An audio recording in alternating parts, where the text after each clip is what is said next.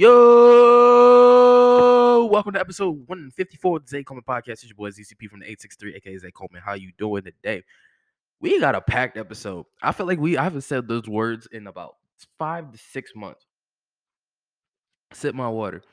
I'm legit. This is probably the most packed episode we go we've had probably since at, at bare minimum since the free agency episode with Ryan. Y'all can check that one out. That episode was pretty fire. But this one, I got some I got some things to get off my chest before uh before first of all, today is the official start of the preseason because it's the Pistons' first game, baby. You already know we we ride for Detroit, whether we suck or we're contending for the NBA championship. We ride for our team. But I do want to uh get into a few things before uh we we before we talk about uh, some of the games that I've watched in the first three or four days of the season of the preseason so far. The reason this episode is coming out late, if you get this episode at like nine o'clock p.m. as of me recording this, it's currently like two oh six uh, p.m. Eastern time. If y'all get this episode late, I wanted to record this episode late on purpose because of Russell Westbrook drama. Yes, the the I think, believe he cleared out his Instagram, and I believe the Shams that tweeted a couple days ago that that uh that Russell Westbrook was or that the Lakers were trying to do a blockbuster trade to land Buddy Hield and Miles Turner from Indiana, which I mean they should have did that trade three months ago, and we wouldn't have to worry about chemistry issues with the regular season starting two weeks from today. It's uh, it's it's funny when you think about it because it's about seven months ago, maybe we we made the no, nah, this is it was before the trade deadline, so it was longer than that, maybe close to like nine months. We made the joke of is that 2027 uh, pick from the Lakers really that valuable? Like it was because everybody was like, "Oh, Talen Horton Tucker and the 2027 first round pick for Buddy Hield and Jordan Clarkson." There was plenty of people that they were linked to, but that in the trade never really uh, came into fruition because those 2027 picks don't really mean anything.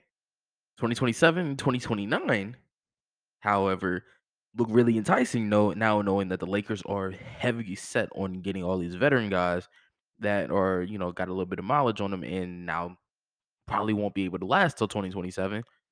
Call call LeBron James.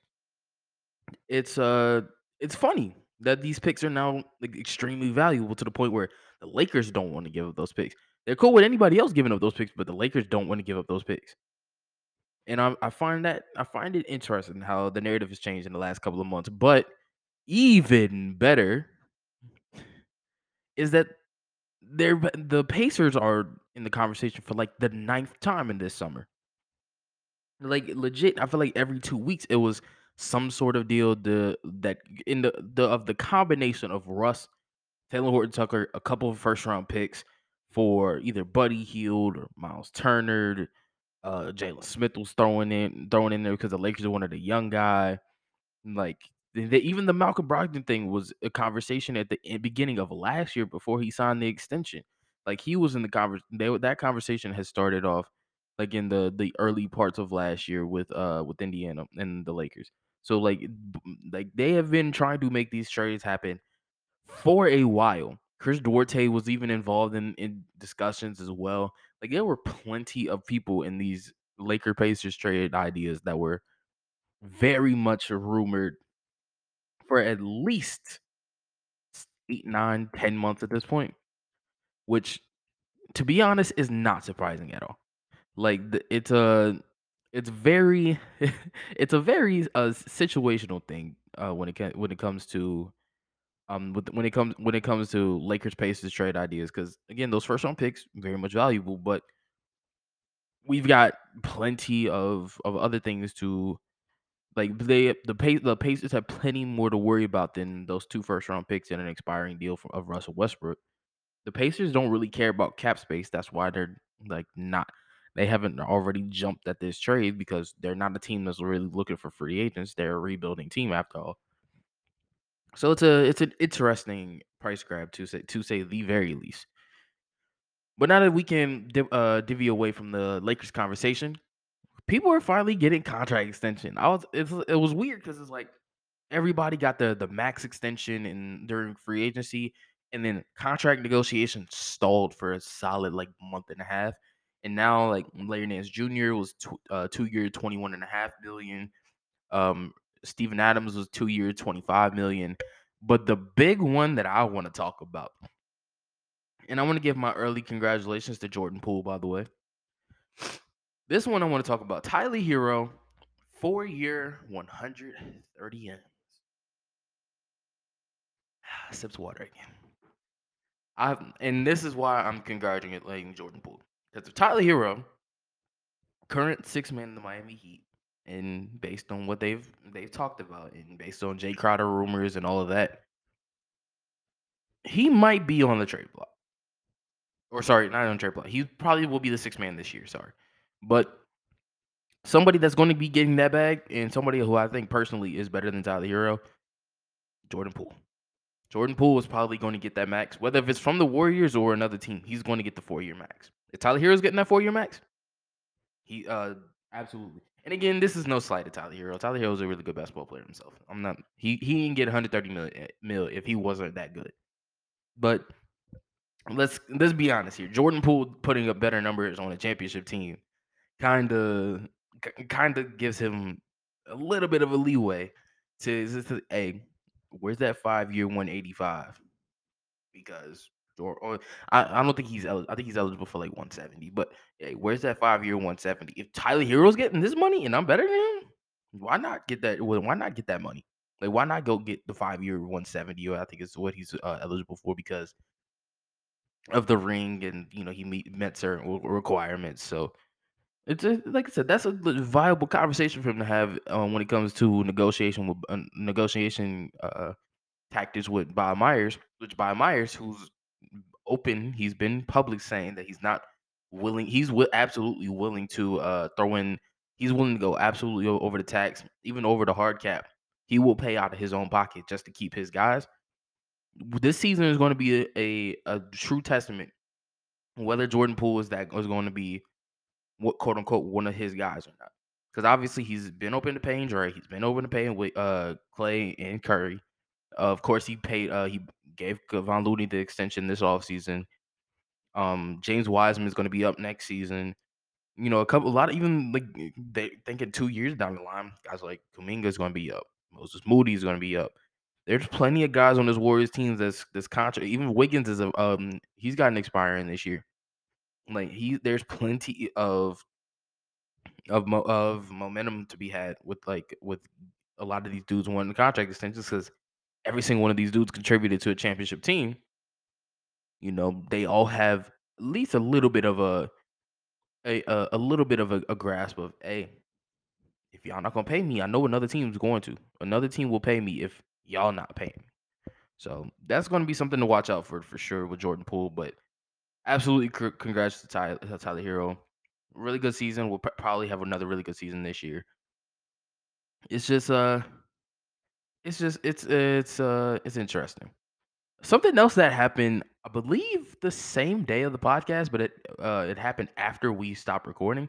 The Blake, the sorry, the Boston Celtics signed Blake Griffin, which I, I thought was an interesting uh an interesting pickup. Like obviously this is likely because of losing Gallinari potentially for the season, but also like a very it's a an interesting uh grab because again it's a low risk high reward. If it's you know if he doesn't pan out, he's on a minimum contract. It's not like a a huge loss for them. But if he turns out that he's is he's okay and he looks at similar to Pistons Blake, I'm not. I know he's not gonna put up 25. Let's be honest, but like if he if he looks healthy, if he or if he looks more like first year uh, in Brooklyn Blake Griffin as opposed to last year Blake Griffin, then by all means this he's going to be this is going to be a, a W pickup from Boston. He could potentially get another contract somewhere else.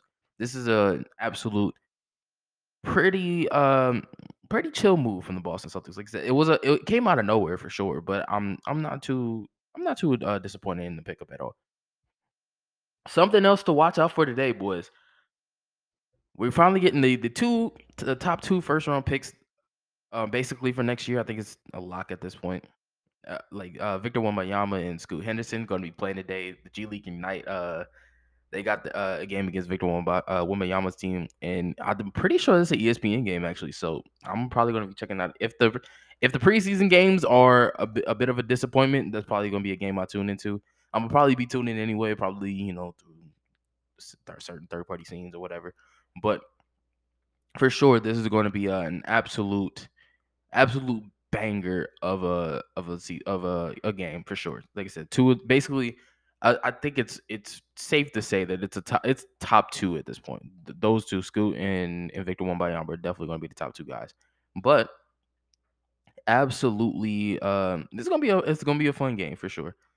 Even if even if it's you know a little bit on the lopsided side, it's still gonna be fun. Now, I stalled y'all for about 10, 15 minutes let's get into the real conversations, baby. First off, can we have a conversation on why every single preseason game, the, at least the ones that I've watched, uh, other than the the Blazers Clippers game last night, every single preseason game has been like a 30 point blowout. The first one I tuned into was the Hornets and the Celtics. Well, the f- first first one I tuned into the ones on uh on Friday, of course, the the Warriors and the Wizards, and uh then the Spurs and the uh, sorry, the Grizzlies and the Bucks. The Grizzlies and the Bucks was a pretty close game. The Warriors and Wizards was actually pretty fun. Uh, both the games actually, but the Hornets and the Celtics, forty point game. The Raptors and the Jazz was a 32 point game. The Rockets and the Spurs was a 38 point game. The Sixers and the Nets was a little bit closer. It was a 19 point game. The Magic and the Grizzlies was a 12 point game. And then the Kings and the Lakers last night was a 30 point game. Tell me why all of these games are funny. It, it's funny to me because again, the Lakers, I believe the Lakers are up at like by like 10 in the first quarter or something like that. They're eight or 10 in the first quarter. It was they had a sizable lead. Tell me why I believe I had went. I don't even remember where I went last night. I think I went. I probably went outside or something. And I come back and the Kings are up 20.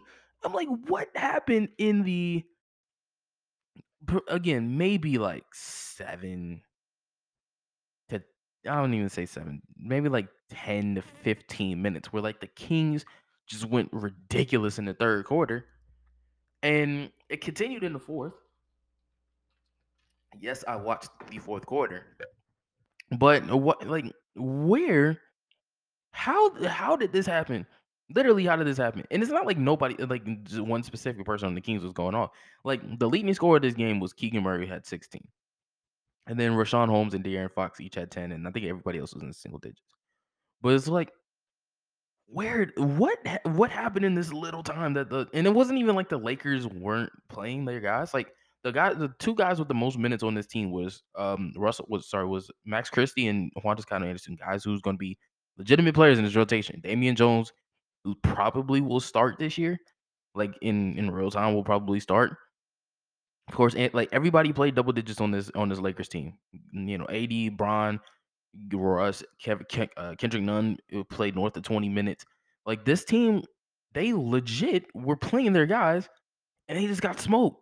LeBron James, I don't think even made a field goal in this game. It was like 0 for 7 from from the field and 0 for 4 from three or something like 0 for 3 from three or something like that. And it was like Russell Westbrook, the, the shot mechanics that they were trying to hype up the season that they oh they changed the shot mechanics. Oh, they here's the hype video for us hitting jump shots in the gym. You saw none of that in this game. And again, I love I love this part of the season because we're already already overreacting to one preseason game. But my favorite is overreacting to preseason games because it's the Lakers. The Lakers are like, we got a rejuvenated Russ. We got a, a healthy Anthony Davis, which well, spoiler, Anthony Davis had a double double in what 18 minutes, 19 minutes he played. But it's uh it's it's not like that's that's not gonna cut it. Again, it's the Sacramento Kings who by and large are probably a team that probably won't make the play in this year. That's just a a relative a relative understanding that the Kings probably won't be great this year. I think they'll be solid. They'll be a fun team to watch for sure, but I don't think they're going to be a team that we're looking at come April and May where they're going to be a playoff team. But this is a team that they got smoked by like the third string. They got smoked by like Quinn Cook and Matthew Dellavedova and Alex Len, Sam Merrill, Malik Monk, Terrence Davis, Kent Bays. Like, bro, they got smoked by the little end of the bench. Neemias Queta, Chimezie Metu, one of my guys. I told y'all, y'all, if you've listened to the podcast for longer than probably six, eight months, y'all know the Chimezie Metu was one of my guys last off season. Like, and again, it wasn't the King starters. Kevin Huerter had what five points, 14 minutes. Sabonis, four points, 15 minutes. KZ Okpala, who oddly enough started, had two points at 10 minutes. Harrison Barnes, four points in 16 minutes. It was not the starters. Keegan Murray off the bench, Richaun off the bench, Malik off the bench, Alex Len off the bench, Sam Merrill off the bench, Kent Bazemore, Chimezie Metu all off the bench. You know, Mike Kessler, like literally uh, everybody off the bench was the reason that the Lakers was get, got bust by 30 points in the preseason. And again, that is not going to mean anything because, like I said, the Rockets won a preseason game by almost 40. They're not going to be good this year, obviously. The Thunder won a preseason game against the Nuggets. Not going to mean anything, obviously. But the just the even watching the game, the Lakers did not look good last night. Eh, they did not. And again, I understand first preseason game. You know, half this roster is new, so that makes all the sense in the world. But this is the exact same conversation we had 365 days ago, where the Lakers was like, "Oh, it, it wasn't even that." People were legit saying, "Oh, it's not an overreaction. It's an it's an overreaction that they're 0 and 6 in the preseason and they didn't look good in any of those games." People people were clowning me because I was saying that this Lakers team wasn't good. And then when I came back in April and the Lakers were eliminated from playoff contention, then people was looking at me like I was like, "Oh, Dags, hey, you you man, I can't believe you called that." I can believe that I called that because I watched from game one of the preseason to game six of the preseason, in game one through 82 of the regular season, and knew that this team sucked. And again, and again, overreactions. These are just overreactions to the first preseason game. We got five more, and then we're gonna have an 82 game regular season slate where all of the teams are gonna be healthy and they have a defined rotation. I understand that, but in the first 48 minutes that I've watched of a Laker basketball, this team ain't good. And it doesn't help that your third best player, whether you want to admit that he is or not, your third best player is in trade negotiation, or you're actively trying to trade him for two dudes who don't know Darvin Ham or the Lakers system. I don't understand. I don't know how how wait what is the the ceiling of Miles Turner's 40 games he's going to play because he and Anthony Davis are probably the two most injury prone bigs in the league at this point. Let's be honest here and Buddy Hield shooting 37, 38 ish percent from three. I don't know how much that's going to help. It'll it'll help a little bit. But does this make the Lakers a top seven team in the in the West? Probably not. No matter how much Russell Westbrook uh, um, haters would like to say, Russell Westbrook is valuable to the team. In the right role, he is absolutely valuable. But what I saw last night wasn't a valuable role, Russell Westbrook. That was a, that was an embarrassment. A couple other teams I want to talk about that uh, took an absolute embarrassment through the first uh, couple of days of the preseason. The Phoenix Suns. And again, I'm not going to be one of those teams like, oh, guys are like, oh, you lost to a team that plays in the NBL. You're not even, you lost to a team that's not even an NBA team. Guess what? The Adelaide 36ers, yes, I understand last year they weren't good because they dealt with a whole host of injuries. But this is a team that's actively been one of the best franchises in in the outside the United States for the last 10 years. You could pick two or three different NBA players in the league currently, and they've played for the Adelaide 36ers. They came through the Adelaide 36 uh, season uh, uh, system, and even uh, in the Kings Lakers game we uh, watched, I believe I don't I can I can't remember who made the, the comment from the one of the Lakers commentators. I don't know them by heart, but they uh, mentioned that like the Lake the Adelaide 36ers system, that Australian system, guys usually go through uh that to St. Mary's California College and straight to the league. Matthew Dellavedova is the, reason why they talked about it last night. Uh, Patty Mills had do that same system. Ben even though Ben Simmons didn't go through um, St. Mary's, he went through LSU through that same system. Joe Ingles through that same system. Matisse Thybulle is even on record saying that if he wasn't in the NBA, he'd go play for the Adelaide 36ers. Obviously, why? Like this is a, a legitimate franchise. It's not like a, a T, 2K created franchise and they just they um went through the quote unquote the basketball tournament to get to the NBA. No, they these are guys that have played NBA minutes. Craig Randall has played NBA minutes. Robert Franks has played NBA minutes. Uh, Cleveland has played NBA minutes. Has been on an NBA team that was in the playoffs. Shout out to the, the 2020 Dallas Mavericks. Like These are dudes that play have played on the legit franchises, and don't be like I'm not surprised that they like they beat a team that's currently in shambles right now. Let's be honest, as Phoenix Suns are in shambles. Jay Crowder requesting a trade. DeAndre Ayton said one word. The sorry, it said one word the entire time um, since media day.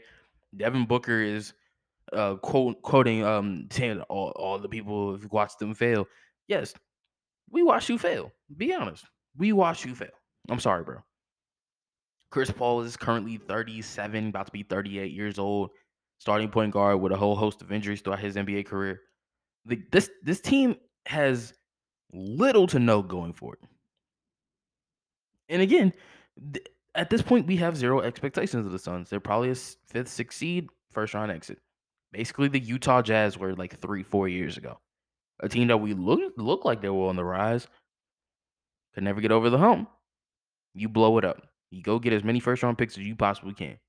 I'm sure Devin Booker would love to go play in Minnesota, even though they probably don't have the picks after Rudy Gobert trade. I'm sure he'd love to go play with Karl-Anthony Towns and D'Angelo Russell. They were basically trying to set that up anyway, but to each their own. Um, I'm I'm sure DeAndre Ayton would probably want to go back to Indiana, maybe a sign and trade for Miles Turner at this point, because it's a it's a it's a cold world out here, bro. The, this the Suns suck.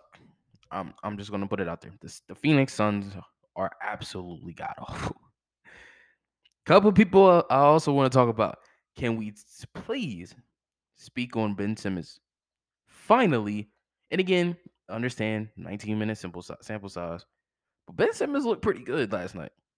I actually enjoyed the Brooklyn Nets last night.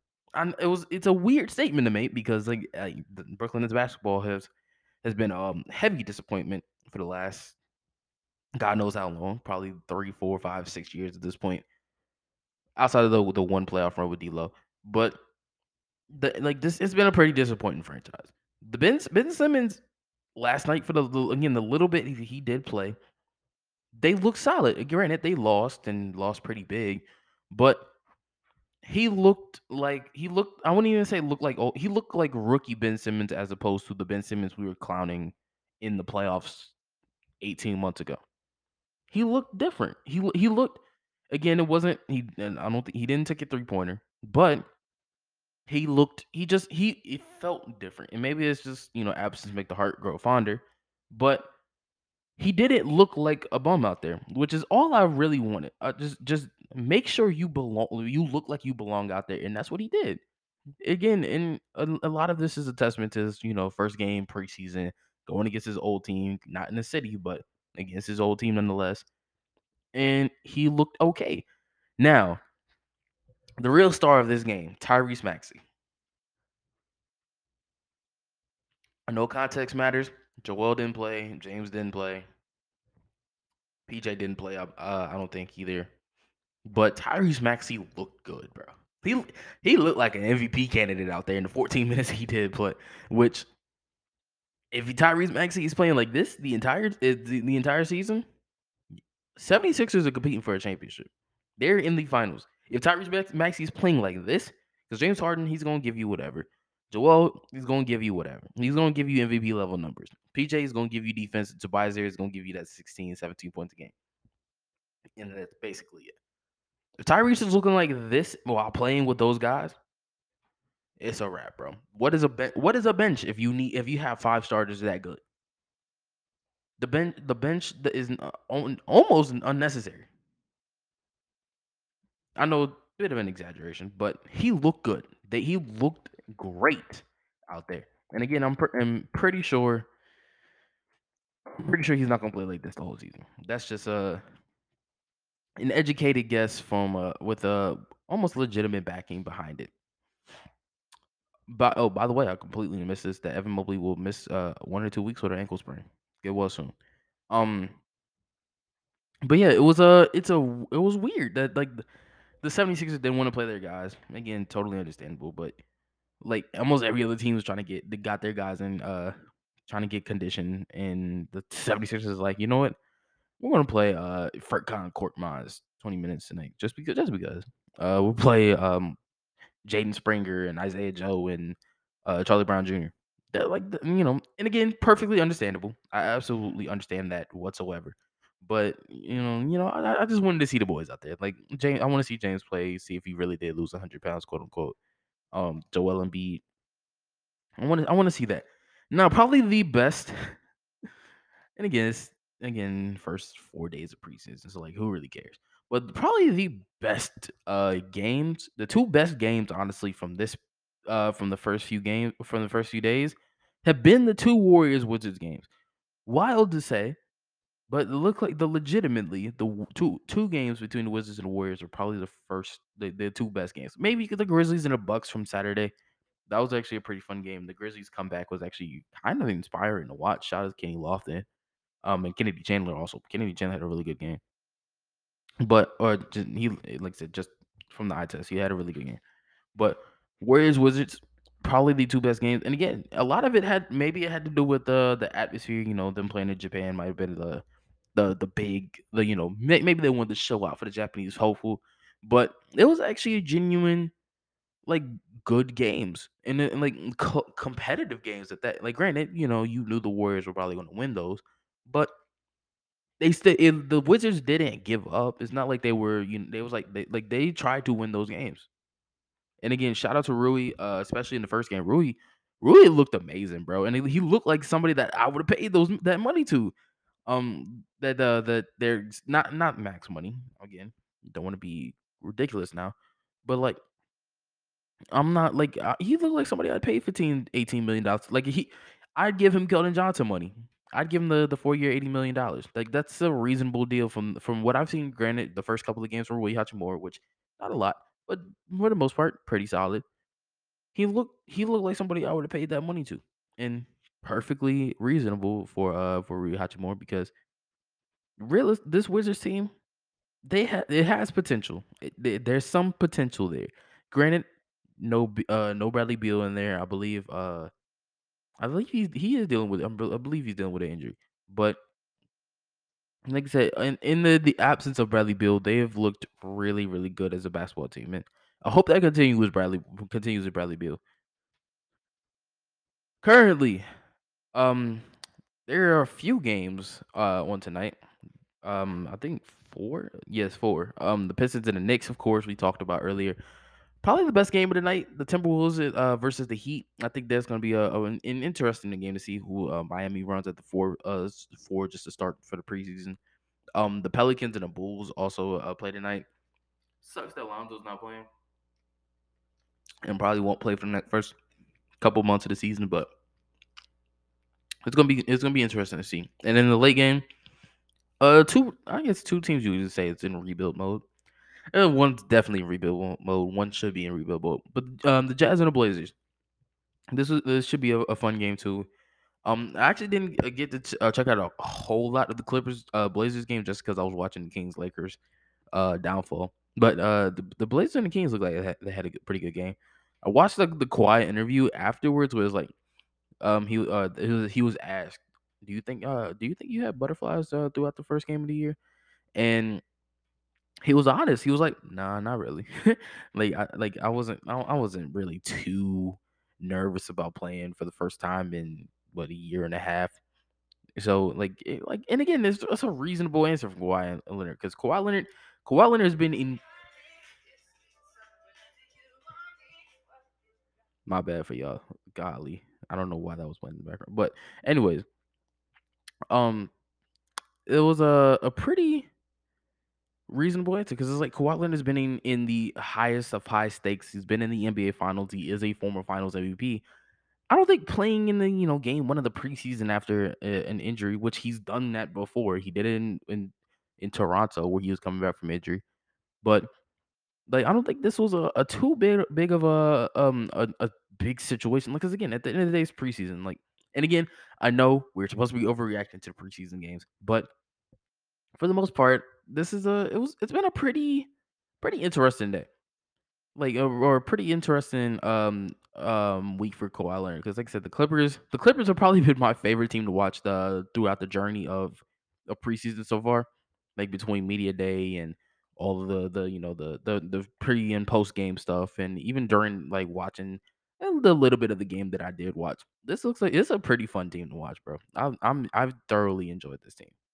They and again, a hope a hope for just for my sake, John Wall and the boys can get a ring. Because like I said, I'm genuinely interested to see what they do with their uh with their young core. Or with their core in general. So I want to get into uh, something a little bit uh just a little bit just off the cuff. Um today the NBA GM surveys came out. My yearly favorite thing to overreact to, probably more than anything. Predictions um basically it's just like, you know, they they interview 30 GMs around the NBA and they think who would be the the guy that they would go basically whatever what decision based on a, a litany of questions they do to predict just as a prediction of what what they want for uh what what would they do as a GM in the NBA, which of course they're GM, so naturally they're probably the smartest people to make this decision. This one, who will win the 2023 NBA Finals? 43% said the Bucks, 25% said the Warriors, 21% said the Clippers, and an interesting 11% said the Boston Celtics. I'm not honestly; those are just the those are the top four. Top four. That's relatively what I'll say. Last year was that was funny. Last year was the Brooklyn Nets at seventy two percent. See, that was a pretty yeah. Let's just say they failed that one last year. Um, West sorry, the Western Conference rankings they they predict. Well, this was I believe this was last year. Was Clippers, Warriors, Suns, Nuggets, Grizzlies, Dallas, Minnesota, Lakers, and Pelicans as the top nine. That's like I think the most likely to win a championship. This one, who will be the 2023 Kia MVP? This one, I'm not going to spoil who my MVP is because I still had the episode planned for the night of the NBA season starting. But number uh number one, 48% Luka Doncic. Number uh uh 48% is Luka Doncic. Number two at 34%, Giannis Antetokounmpo. Three, Joel Embiid at 14%. Four, Steph Curry at 3%. Last year, Kevin Durant at 37%, which he was kind of he was close. Like I feel like if he didn't get injured, he probably would have been the MVP, to be honest. If you were starting a franchise today and could sign any player to the NBA, who would it be? 55% said Giannis, 45% said Luka. Those are probably the, the two options if we're all being honest here. Those are the the absolute two uh, options. I don't I don't think anybody else would you would pick over anybody. Like I said, Luka and Giannis are definitely the two conversations to be had there. Which player forces opposing coaches to make the most adjustments? I feel like this this question is the probably one of the more easy ones. Number one, Steph Curry, fifty two percent. It's kind of obvious. Number two, two there are two players tied here with Giannis and Nikola Jokic at fourteen percent, and then the other two are two players tied at seven percent, Joel Embiid and Luka Doncic. I don't think you really got a game plan for somebody like Joel Embiid, I'm be, or make it a, a huge adjustment for Joel. Embiid. You just double t- like him and Luka are just two guys who double team and you give up Luka and make give up the ball, make them give up the ball. Giannis is not the guy because he's just going to bully you. So you have to counter that with somebody who's strong enough to to handle a Giannis Antetokounmpo. And then Nikola Jokic, he's just like the highest IQ player in the game. So like this, that one's that one, that one is a that that one should be that that definitely should be up there. But yeah, let's be honest. Steph Curry is number one. Like that's that's like that's probably one of the easier ones. Which player is most most likely to have a breakout season? Now the NBA has a different uh um I guess you could say a different uh, criteria, I guess is the word I want to use, than what I use for my breakout players. But spoiler alert, episode 150 was a breakout players. Y'all should go check that one out. Which player is most likely to break out this season? They have Evan Mobley at 21%, Cade Cunningham at 17, Anthony Edwards at 17, Zion at 14. I don't know how much else Zion's got to break out. The also receiving votes, Anthony Davis has what is y'all's criteria or definition of quote unquote breaking out?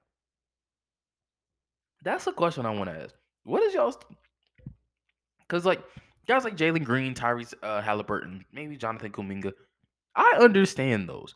Ben Simmons, mm, Franz Wagner, I understand. Anthony Simons, maybe I kind of somewhat understand.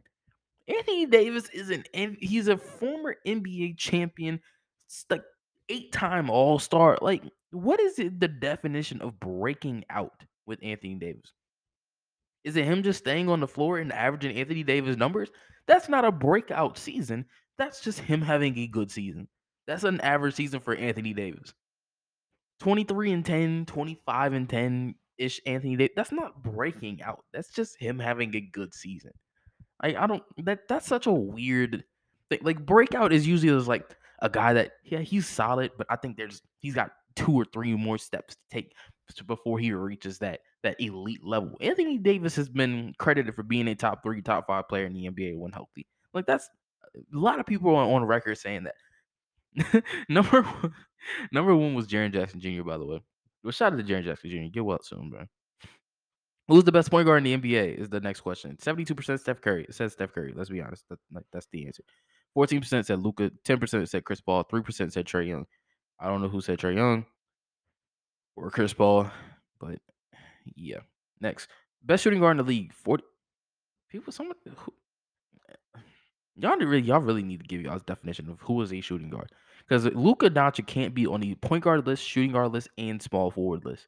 And Kevin Durant being on the small forward and power forward list. Um, LeBron James on the small forward, power forward list. Like, come on now. Giannis on the power forward and center. Like, come on, bro. You need give set positions, bro. Like, get this is confusing and shit to me. Devin Booker is forty five percent. Luka Doncic twenty eight percent. Steph Curry is a shooting guard. Come on now, bro. Let's be. Ugh. Jayson Tatum shooting. Okay, all right. We're gonna get. We're skip the positions because that's just annoying, bro. Highest position. Uh, highest percentage of total votes on position. Uh, questions. Giannis at eighteen. Steph at 18, uh, Jokic at 16 per, or percent. I'm saying this. Uh, Luka Doncic 12%, Kevin Durant 10%. Cool. Anyways, next best offseason moves. Uh, best overall moves this offseason number it's 41% is the Cavaliers, which agreed and sort of disagree. I think Minnesota probably should have been number one, but Minnesota is number two uh thus far with this. Um Don, getting Donovan Mitchell and uh, Ricky Rubio back, uh, Raul Neto, Robin Lopez. It's a pretty, it was a pretty okay offseason for the Cleveland Cavaliers, if I do say so myself. But um, I think the moves that Minnesota made this offseason, like I think I think they just got the better personnel. Like I said, Rudy Gobert, I think it was more more valuable pickup in my opinion. Then they ended up getting guys like Bryn Forbes and Austin Rivers to the shape Kyle Anderson to shape up the roster, and I think those moves were just slightly better than the Cleveland Cavaliers. That's just a me thing, though. Philadelphia getting 17%. PJ Tucker was an absolute big get for them, but uh, yeah. Mm, even Utah being up here is actually low key W too. Boston Celtics. Malcolm Brogdon was a good pickup, but overall, okay. Kings, sure. Uh, which one player acquisition will be the big make the biggest impact? Shocker the two Utah Jazz trades, Donovan Mitchell being number one at 59%, Rudy Gobert being at 31%. Those are the two obvious answers. Jalen Brunson being 7% in New York, I find interesting too, because biggest impact is to me, I assume leads to wins. And I don't think the New York Knicks are going to be winning a whole lot this year. And PJ Tucker on the 76ers, I think, is a good pickup. Number one. Number one last year was Kyle Lowry at 77%. That does not hold up in the least, which unfor- this is unfortunate because injuries are injuries are crazy. You can't never you can never you can't ever predict injuries, but it's just a just a funny thing to look back on uh, what a year from now. Next, most underrated pickup. This was my favorite one because I I love anything underrated ever because eh, some it, unless it's not underrated and people call it underrated, then I get annoyed by it. But number one, Malcolm Brogdon going to the 70s, uh, to the Celtics. I wouldn't say number one, quote unquote, underrated because that was a pretty big pickup for them. PJ Tucker and John Wall tied at 14%. Again, John Wall, I wouldn't say is a quote unquote underrated pickup like John, even PJ Tucker was heavy, heavily publicized. Like the De'Anthony Melton going to the 76ers, I thought was an absolute amazing move from them. Like that was a a really nice trade. And again, that went pretty under the radar because not a whole lot of people talked about it. And same with uh Detroit getting Bojan Bogdanovic. I know that sounds kind of biased for me being a Pistons fan, but Bojan Bogdanovic was an 18 point per game scorer last year who played really, who was a really good shooter. Not necessarily the best defender. No, I was never a fan of his of his defense, but Shooting wise, he said W pickup, especially for a team like Detroit, who desperately needs shooting. Um, sorry. Uh, other people, people receive, receive, other people receiving votes. Uh, the, Will Barton and Monte Morris going to the Wizards. Kentavious Caldwell Pope going to Denver. Rudy Gobert going to the Minnesota Timberwolves. again underrated player acquisition. Really. Anyways, Jerami Grant going to. Sometimes I just think it's teams voting for their other for their own players at this point. Because like I said, Jerami Grant and Rudy Gobert were not quote unquote underrated player acquisitions. Those are heavily publicized. Kevin Huerter going to the Kings. That's a that's a good option there. Royce O'Neale, Brooklyn going to the Brooklyn. In the Brooklyn Nets not trading stars. I think that's the uh, those are pretty underrated um acquisitions. I'd, I'd say, or at pretty um underrated. Uh, you know, decisions made in the offseason. Those, those are Larry Nance Jr. going to Portland last year was uh received the most votes at twenty eight percent. He did not last half a season in Portland, which that's a, a funny uh funny little thing uh, to see there. Um, team that will be most improved in 2021. Clippers, yeah, I guess you'd put up there. Um, guess I guess get from what play-in team to potential contender just with one two two guys getting healthy. That's basically what it is. The Cleveland Cavaliers at 17%, New Orleans at 17%, in Minnesota at 10%. All W's. I absolutely see all of these teams. Um, most three of them just from being healthy, and another one just from having like two of the probably the better acquisitions in off seasons. So absolute W moves.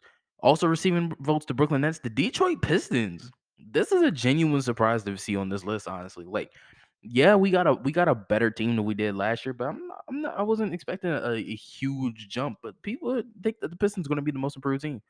The Portland Trailblazers makes sense. Sacramento Kings also makes sense. What was the most surprising move of the offseason?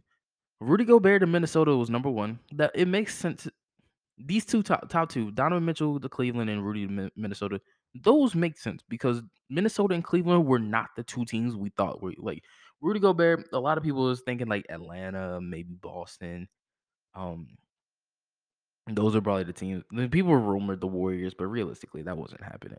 Um, th- those are the, the the two teams we kind of expected. Maybe in the slightest, it may be a sign and trade with with uh with DeAndre Ayton. That was probably the closest thing we were going to get. But like like those are the, the those are like the realistic. But Minnesota was never on the list. Karl-Anthony Towns playing power forward just looks even weirder in hindsight. Donovan Mitchell to Cleveland, absolutely nobody expected that. A lot of people expected the Lakers. A lot of pe- everybody and their mama was talking about the Knicks. Even I thought he was going to be a Knick with a lot of the the rumors we were hearing. He everybody thought he was going to be a Knick. 76ers was maybe like the close. I, I would even say the closest, maybe the closest to a quote unquote surprise. But again, that absolutely was not going to happen. Um, there wasn't a whole maybe Atlanta before the Donovan or before the Dejounte Murray thing. That might have been an option. But realistically, there wasn't a whole lot out there. Cleveland was not the, the destination, especially for what they gave up. I think that was that was a very anti-Cleveland move, which I think is a is a good thing, obviously. Oh, um, the other two, of course, we talked about. when is this, when is Andre Drummond going to Chicago? Um, yeah, we're gonna close that one, bro. That's, we're, we ignore. Dejounte Murray to Atlanta also received seven percent. This one is also my favorite, considering you know Detroit has one of the top uh NBA prospects from this season. You would assume that you know potentially they could have some uh some some divvy here. One I was uh, pretty upset about. When we'll get oh we'll actually get to it first. Who will win Rookie of the Year? Seventy nine percent said Paolo Banchero. He is the he is the obvious front runner since Chet Holmgren is uh, out for the season. Keegan Murray at seventeen percent. Jabari Smith at three percent. Totally understand those three being up there, but Jaden Ivey didn't get one vote. One. One vote. Not one percent. Not even in the in the also receiving votes category. He didn't get a single vote. That's interesting to me. The the only top five pick in the draft to not get a vote was Jaden Ivey. Just just my opinion. Just my opinion.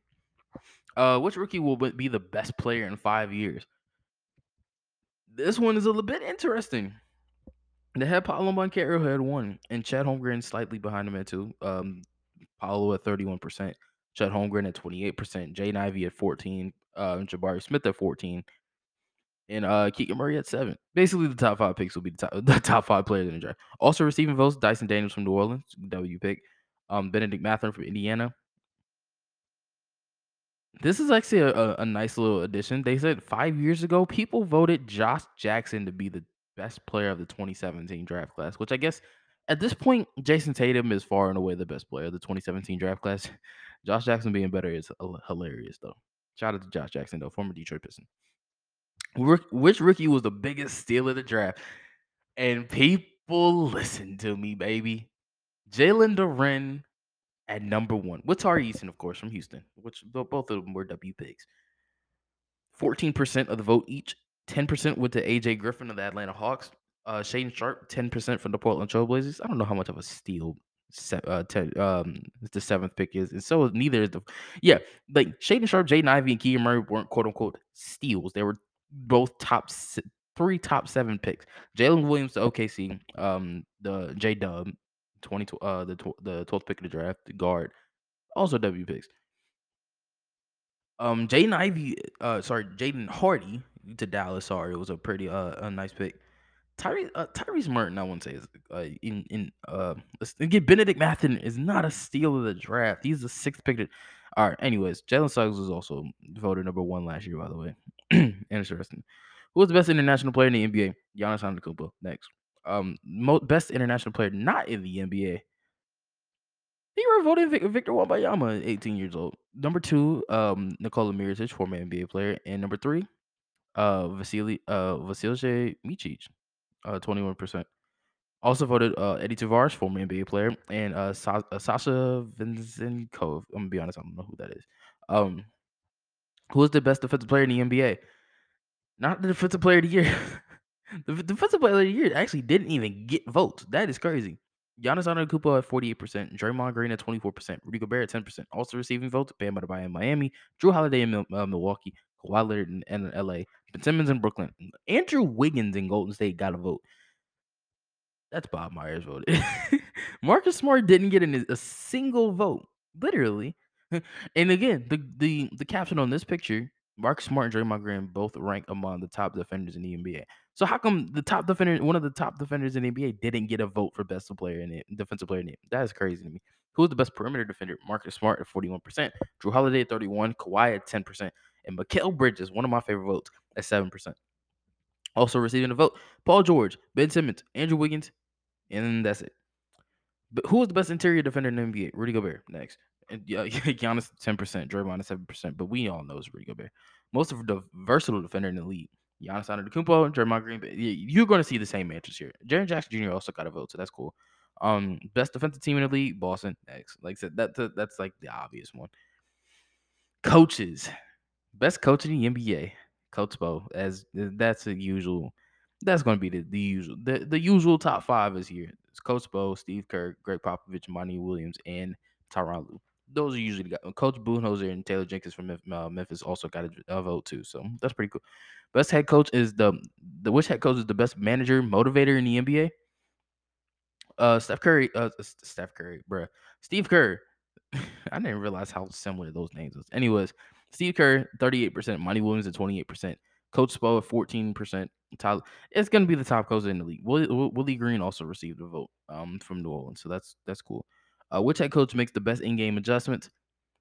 These three, I don't know why Rick Carlisle is up here, but Tyronn Lue, 55% makes a lot of sense. Um, Nick Nurse at 17% makes a lot of sense. Coach is 17% makes a lot of sense. Rick Carlisle receiving a vote I found was interesting. Chris uh, Finch also receiving votes. Uh, so, no, I'd say that's a pretty good um, a pretty good pick actually. And Jason Kidd in Dallas, of course. That's that was like the big thing that people harped on when he was uh, in their what was the first round? Utah when they played Utah in the first one. That was like the big thing. It's like he made he made crazy adjustments in the, um in the second and third quarter that like kind of turned that series around. Which head coach runs the best offense? This should have been 100% of the vote, if I'm being honest with you. Steve Kerr at number one, 62%. The Warriors are like the best system in basketball, and it will never change. That's just, that's be honest. It, it, it will never change until Steve Kerr decides he wants to hang him up they're going to be the best offense in the league.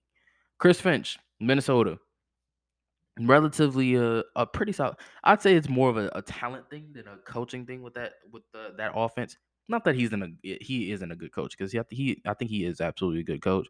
I think the the offense absolutely ran through the immense talent of both um, Anthony Edwards and Karl-Anthony Towns, and even D'Angelo Russell being a, a really good game manager at the point guard position. Also, Bucks, Mike Budenholzer, Nick Nurse in uh, Toronto also makes a lot of sense. Oddly enough, Quin Snyder was had the best vote last year, twenty seven percent. Where? Can I ask that question? Where? Eh, That that's just stupid. Anyways, which head coach has the best defensive schemes? Mike, it's it's Coach Spo. Let's be honest. Tip, Tom Thibodeau also should have got more percent of the vote. If I'm being honest with you. Um, but yeah, this is it's it's Spo. Like that that team is ridiculous on the defensive side of the basketball. Um, which new or related head coach will make the biggest imp- impact, or uh, new or relocated? I said related. Jesus, I can't. I promise you, I can read. Head coach will make the biggest impact um on this new team. Darvin Ham got 48% of the vote. Eh, Guess what? I'm gonna be straight up with you. I agree. Darvin Ham was one hell of an assistant coach of the Bucks, and even with the Hawks too, if I'm being honest. And in the coach uh, coach Bud era, he was one really good assistant, and it was kind of like that guy was like if Mike Budenholzer was like he's he was frustrated, he was the guy to bring the team back in. Mike Brown in Sacramento, I think, will be it will absolutely do wonders, and I wouldn't even be surprised if the Kings actually were solid this year. I think they on paper they look good, but it's just the, the West is so ridiculous. Like it's it's going to be hard. Charlotte uh, getting uh, Steve Clifford back, I thought was one of the more puzzling moves of the offseason. I'll- Is a a positive way I'll put it. I, I, I don't see seventeen percent. Will Hardy being a three percent, getting three percent of the vote. W.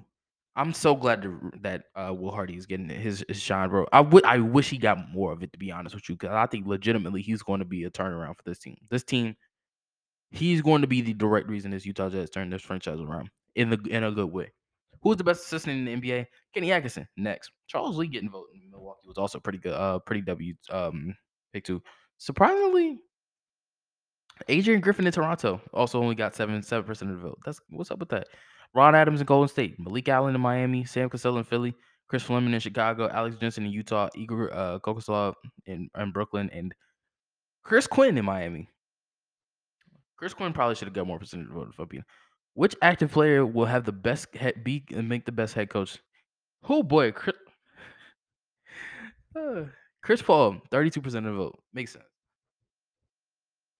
I wasn't laughing at that one either. I was laughing at number two actually, which is Garrett Temple. Which again, Garrett Temple is a high IQ basketball player. It's just funny seeing the name Garrett Temple get 14% of the vote, just because like nobody's talking about Garrett Temple. But he is actually a really high IQ basketball player. It's just a wonder how he stayed in the league this long at 14%, and then CJ McCollum at 7%. Totally. Patrick Beverley getting uh, votes is interesting to me. Malcolm Brogdon in Boston, Jalen Brunson, which makes sense because his dad is a coach. Mike Conley, um, Matt Dellavedova, interesting. Uh, Taj Gibson, Draymond Green, Iguodala, Kyle Lowry, TJ McConnell, Pat Mills, and uh, Rajon Rondo. Oh, and, and Ish Smith also I think is, is a interesting one too. And a bunch of miscellaneous stuff. Which team is the most fun to watch? The Golden State Warriors, fifty-two percent. Again, obvious. The Grizzlies, twenty-eight percent. Brooklyn Nets, ten percent. Also receiving votes: Boston Celtics, Denver Nuggets, Toronto Raptors. I'm sorry, I'm boring y'all with this. Uh, which team has the the best head coach? Uh, best home, uh, best head coach, best home court advantage? These are your usual suspects: Toronto, Boston, Denver, Golden State, Utah, huh? And the New York Knicks. Actually, yeah, the Utah, the Utah Jazz one is a little bit puzzling to me. But uh, the Miami Heat, Milwaukee Bucks, and 76ers also receive votes. Which team will have the most efficient offseason this season? Efficient offense this season. Golden State Warriors. Again, that's kind of obvious. Which team's level of success this season is toughest to predict? This is interesting. 32% say the Brooklyn Nets. I thought the Lakers would have been number one, but the, apparently Brooklyn is, is tough to, to talk about. I think they're definitely a play in at minimum team, playoff team. Again, a contender is so a long ways away from a contender, but for sure, I'm not like too. I'm not too upset that that Kevin Durant is. Kevin Durant, Kyrie Irving, Ben Simmons, and um, the good bench. It's tough to predict. The Lakers are definitely a team that's tough to predict because Anthony's health, uh, Anthony Davis' health is so unpredictable. LeBron James being 38 is so unpredictable. Will Russell Westbrook get traded? That's very unpredictable. Um, that's that's a very unpredictable thing. Ha- Will any any of the nine people that new people that they brought into this organization will they be uh like it's just uh like it's a very very interesting uh it's a, this, this it's an interesting team to try to predict. I'm gonna be honest. Like this this team is is wildly predict unpredictable. They could be a four seed, they could be a 13 seed. That there is no in between with the Lakers. Which team has the most promising young core? Hey, when I saw this, this I, I saw this on uh on on the timeline just because you know I follow a couple Pistons fan pages. When I saw this on the timeline, I genuinely was not mad at it. 41% Cavs, Grizzlies 38%, and then the Pistons at three with 10%.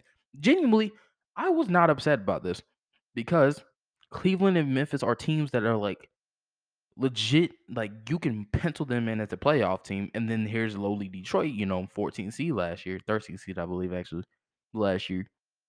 Like we were this this is a pretty, pretty interesting team to, to try and figure out, in all honesty. Like we have an elite level young core, but the Cavs have the best backcourt in the, in the league potentially, and two of the best young bigs in the league. And of course, Memphis, you know, they got an MVP candidate last year in Ja Morant and a bunch of hosts of guys like Jaren Jackson Jr., Bam, Ba- um, I said Bam, oh, God. Desmond Payne. I need a nap, y'all. Desmond Bane, Ziaire Williams, you know, the, Xavier Tillman, Brandon Clarke. They have a, a pretty good host of young uh, young talent team, and they drafted a bunch of people this year that I think will contribute.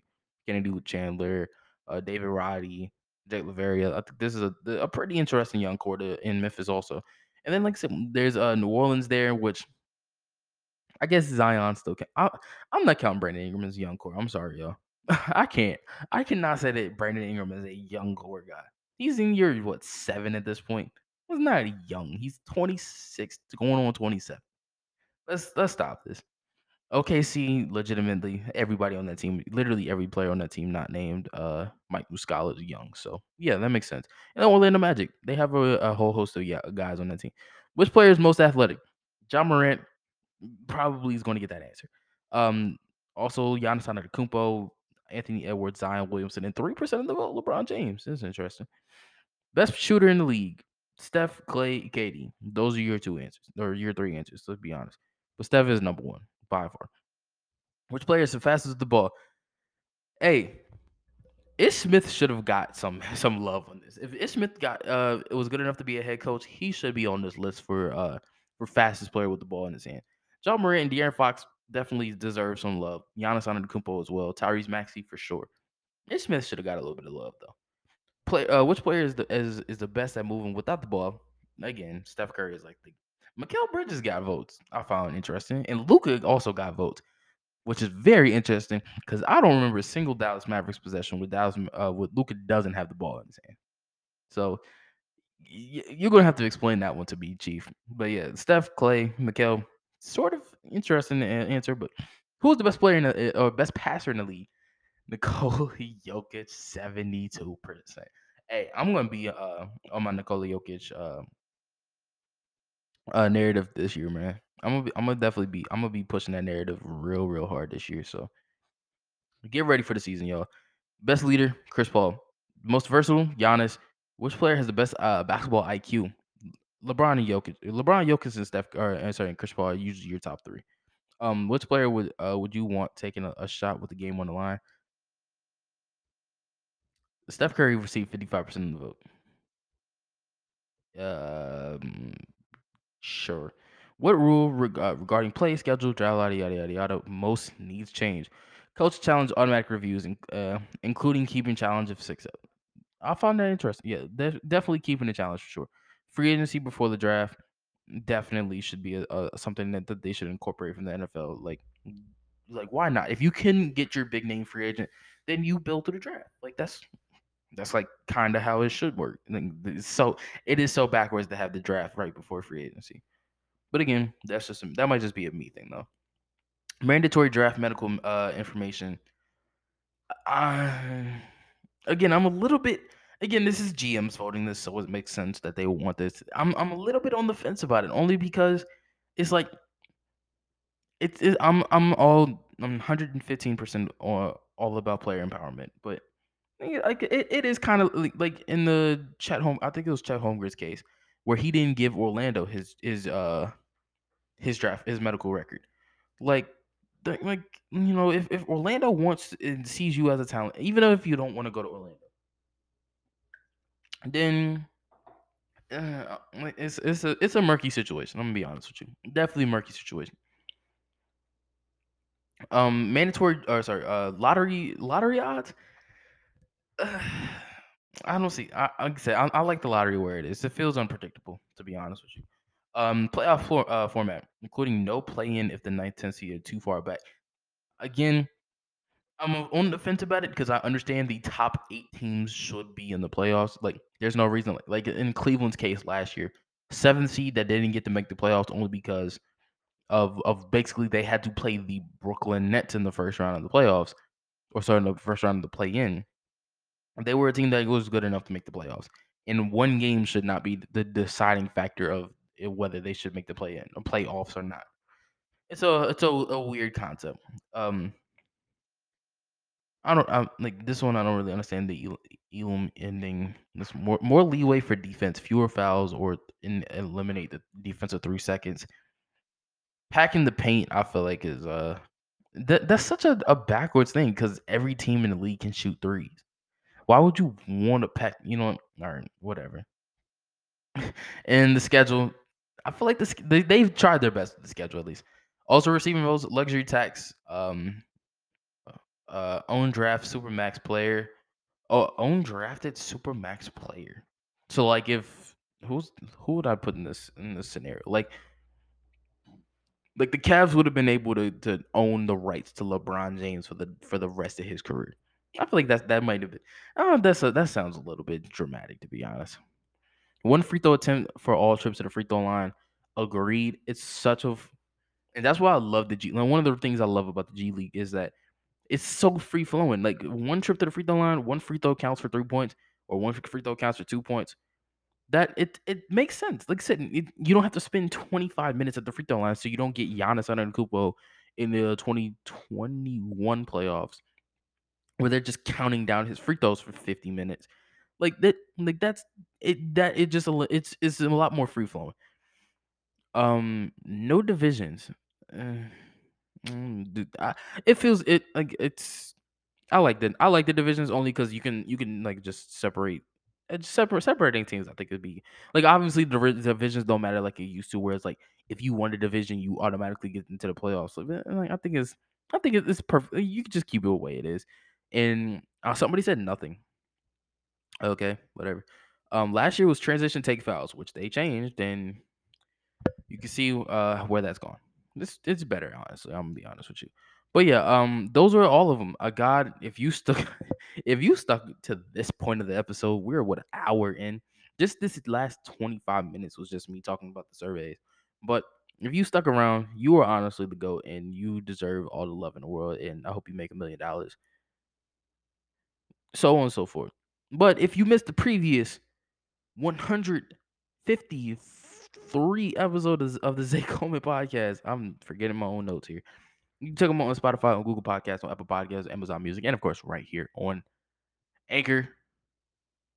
Until next time, I love you. You love me. Let's love each other, man.